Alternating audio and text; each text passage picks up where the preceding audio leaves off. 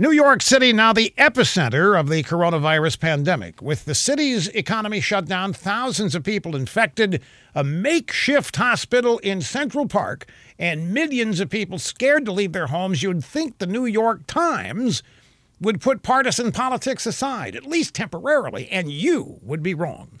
Here's the headline the editorial board ran on Tuesday Coronavirus doesn't care where you come from, Trump still does. Say what? See, the biggest problem right now, according to the Times, is that illegal immigrants are afraid that going to public health facilities might make it easier for ICE to track them down. And those hoping for a green card are worried that if they need government help, it might hurt their chances. Now, these people, according to the New York Times, are more at the mercy of the pandemic than anybody else. Trump and his evil ICE agents are bigots. They're horrible people because they won't declare health facilities enforcement free zones.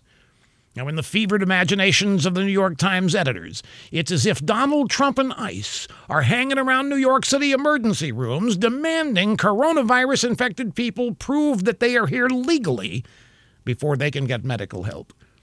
Now, th- th- these people are deranged. You know, one day, this virus is going to be gone but liberals will still be Trump deranged.